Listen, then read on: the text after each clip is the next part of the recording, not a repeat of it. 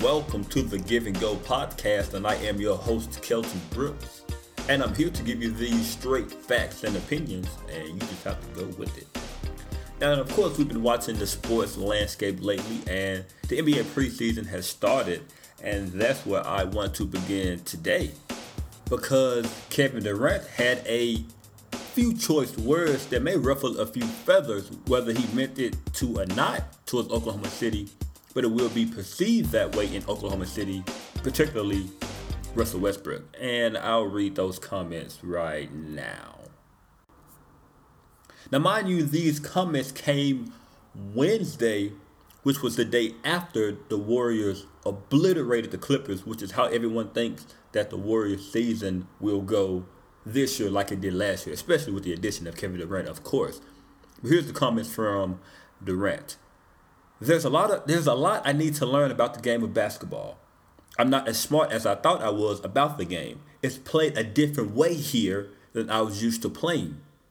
It's not a knock on Oklahoma City. It's not a knock on my past teammates or that organization. I mean, it's different here. It's fun here. It's fun playing where I was before, but that book is closed. Now, I do find it very interesting that Kevin Durant started his comments with I have a lot to learn about the game of basketball because I do think that is true. Because in Golden State, they run an actual system, even though the system is hard to see with Stephen Curry, Kevin Durant, Klay Thompson, and Draymond Green all on the floor. But as we see, they do pick apart teams with a lot of plays and movement and screens. But in Oklahoma City, what do we grow accustomed to? Plan A, Kevin Durant. Plan B, Russell Westbrook. Plan C, repeat plan A and B. Now with uh, Scotty Brooks and Billy Donovan, it's not like they didn't have a particular plan, but it wasn't to the cerebral mindset that is Steve Kerr, who has an actual system and he knows how to play with great players because he have coached great players and have played with great players. So I can definitely understand and see Kevin Durant's point of view when he says he has a lot to learn about the game of basketball. But the comment that will ruffle a few feathers, regardless of how Durant wants it to be interpreted, saying it's fun here, it's played differently here, is a shot at Oklahoma City. The shot wasn't when he said it's played differently. The shot was it's not fun here. And that fits right into the personality of Kevin Durant. Now, we've seen that Durant is a bit passive in a sense that he doesn't want the spotlight. Because in OKC, it was Durant and Westbrook.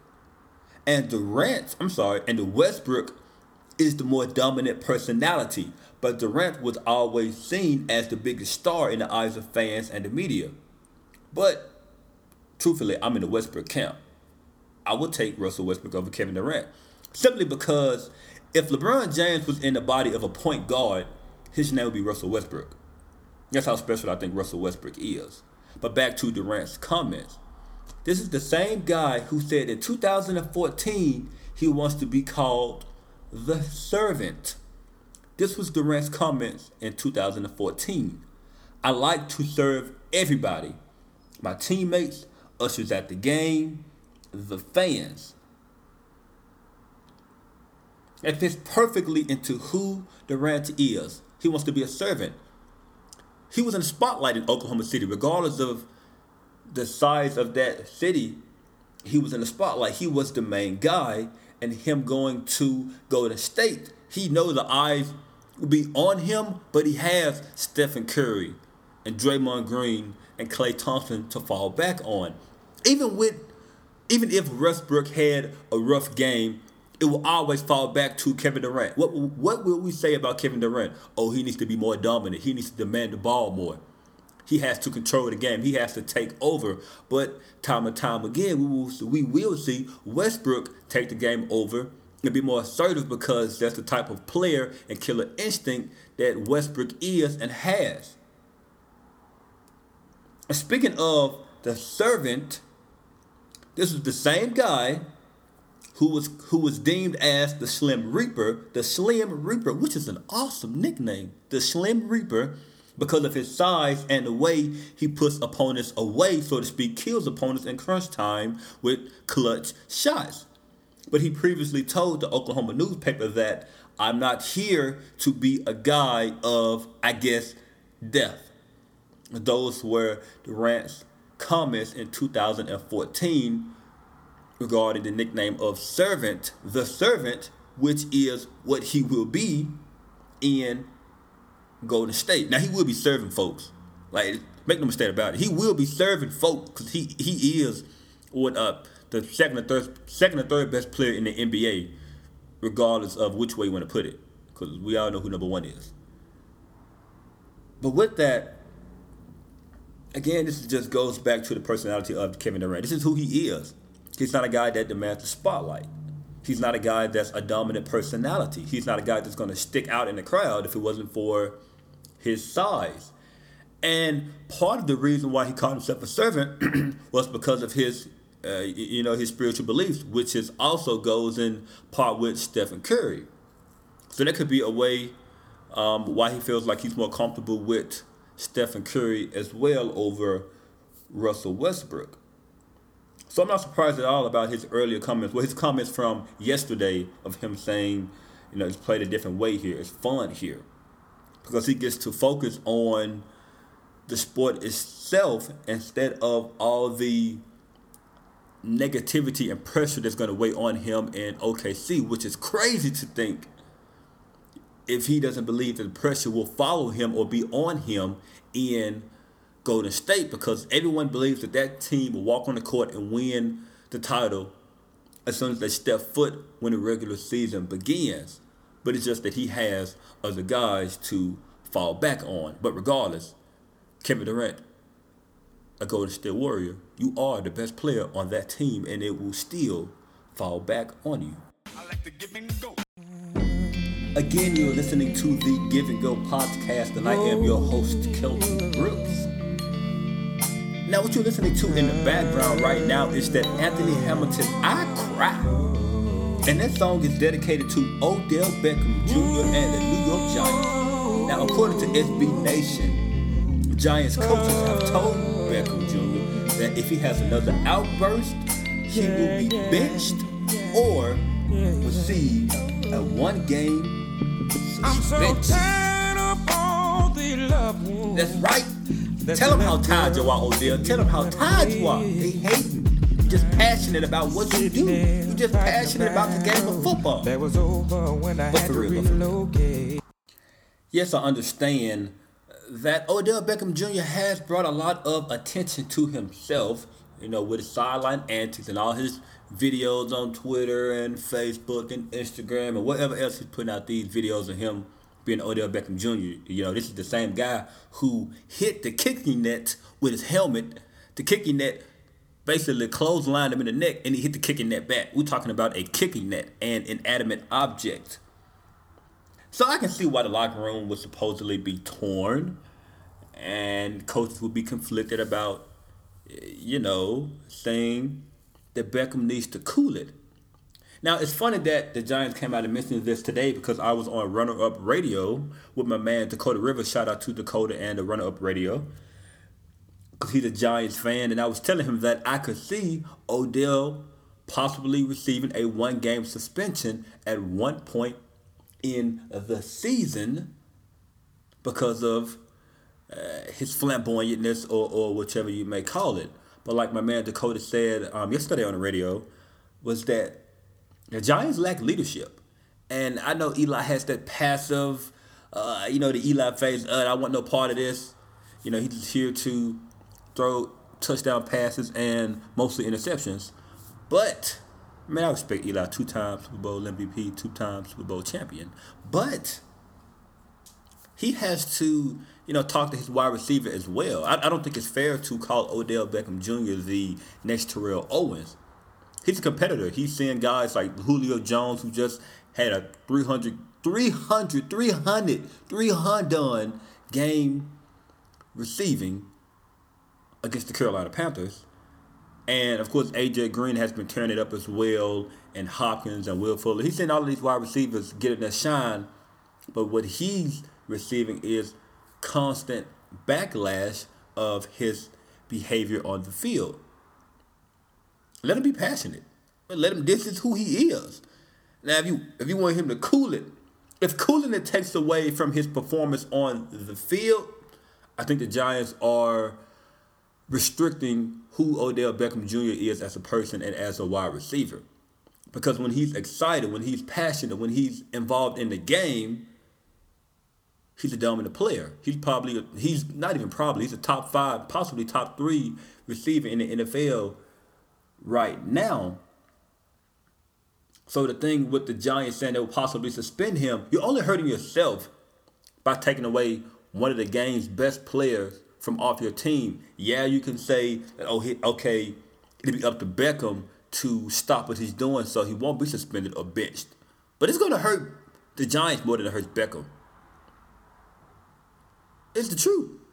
Yes, Victor Cruz coming back from injury and has looked good. Yes, Sterling Shepard, the rookie from Oklahoma, has looked great as well. But neither of them combined, that's not what Odell Beckham Jr. is.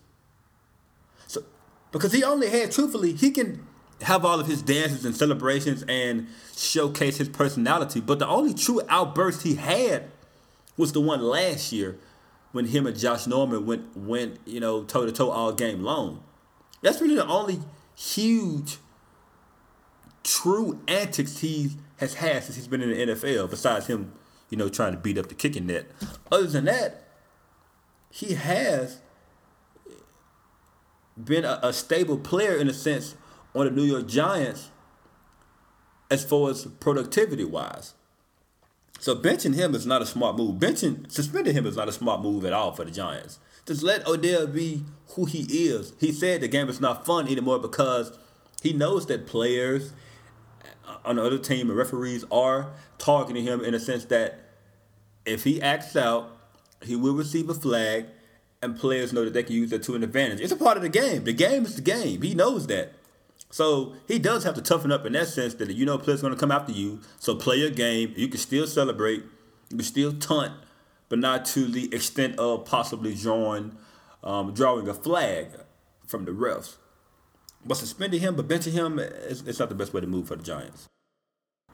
And another thing that's not a good look for the Giants is when the camera pans to the sideline towards Odell Beckham Jr. after a bad play. And he has that ugly look in his eye like he's about to ugly cry at any given moment. You know that ugly mascara running down your face, snotted nose, teary eyed, that after you get a spanking by your mama, you know that you know that that type of cry. I just want you to get some control over it Mr. Beckham Jr. I just want you to control that. I like to give and go. Again, you're listening to the voice of Kelton Brooks, and this is the Give and Go podcast.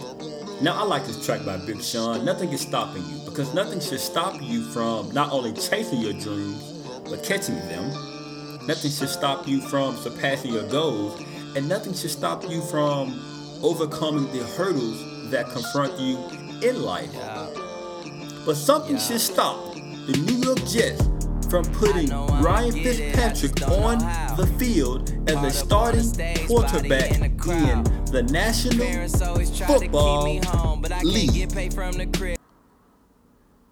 In the last two weeks, Ryan Fitzpatrick has thrown nine interceptions in the past two weeks.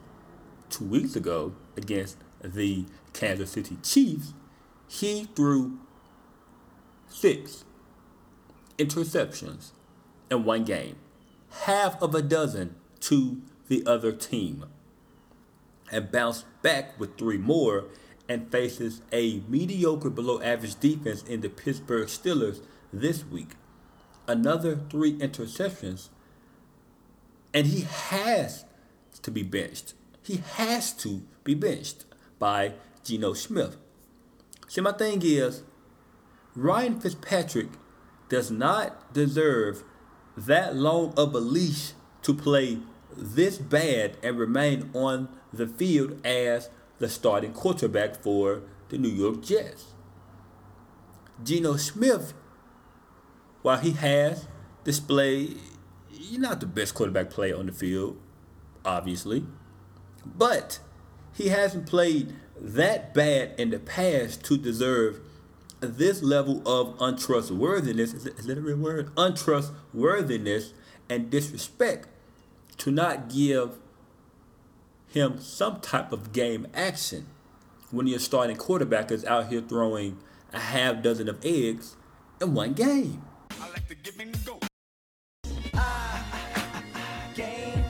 So saying all of that, I will transition to picking some NFL game picks to conclude the Give and Go podcast with Kelton Brooks for today. Let's start off with the Thursday night game. Cardinals and the 49ers. I will go with the Cardinals. Both teams are one and three, but I think the Cardinals are a much more talented team overall. And I'll go with the Cardinals. Patriots over the Browns on Sunday. Welcome back, Tom Brady. Eagles over the Lions. Carson Wentz, the Carson Wentz wagon will continue to grow, making him the next Joe Montana, um, Johnny Unitas, and uh, Tom Brady all in one. I will take the Colts over the Bears. Andrew Luck has to beat the Bears, who are led by Brian Hoyer right now, right? The Titans over the Miami Dolphins. I will take um, the Titans defense over the um, quarterback that is Ryan Tannehill, who's making $72 million to look like not good in his fifth year as a quarterback in the NFL. I will take the Baltimore Ravens over the Washington football team. The Minnesota Vikings over the Houston Texans. The Vikings defense is absolutely balling right now. The uh, Pittsburgh Steelers over the Jets, of course. The Broncos over the 3 and 1 Falcons. I would love to see how Julio Jones will respond after putting up 300 yards in one game over the Carolina Panthers. I would love to see how he matches up against um, possibly the best secondary in football um, the Cincinnati Bengals and the Dallas Cowboys. Let me go off on a tangent real fast with that one. I do think when Tony Romo is eligible to return, he will be named as the starter. But when he does return, I do think he will be injured again, making it his last start ever of his career as quarterback for the Dallas Cowboys. Romo, if you remember, signed a six-year, $108 million contract extension with $40 million guaranteed and a $25 million signing bonus in 2013. So if you're the Cowboys, you can't buy a Lambo just to have it collecting dust in the garage. So if I'm Dallas, I'm driving that Toyota Camry that is Dak Prescott to get them to point A to point B, which is a 3-1 record right now. I will take the Buffalo Bills over the Los Angeles Rams. I don't think the 3-1 Rams are for real right now. They have Case Keenum the quarterback. The offensive line cannot create holes for Todd Gurley. And I think Rex Ryan will again save his job and defeat the 3 and 1 Rams. The Oakland Raiders over the San Diego Chargers and the New York Giants over the Green Bay Packers. I do I do believe um, Odell Beckham Jr. will respond to the criticism and have uh, a buck 50 in a game and just absolutely show out on the field. Eli Manning will show that he's clutch Eli Manning and not the guy who turns the ball over in crunch time. And I will take the Panthers over the Tampa Bay Buccaneers, who can no longer blame Lovie Smith for their problems. So, with that, I thank you for listening to the Give and Go podcast with Kelton Brooks.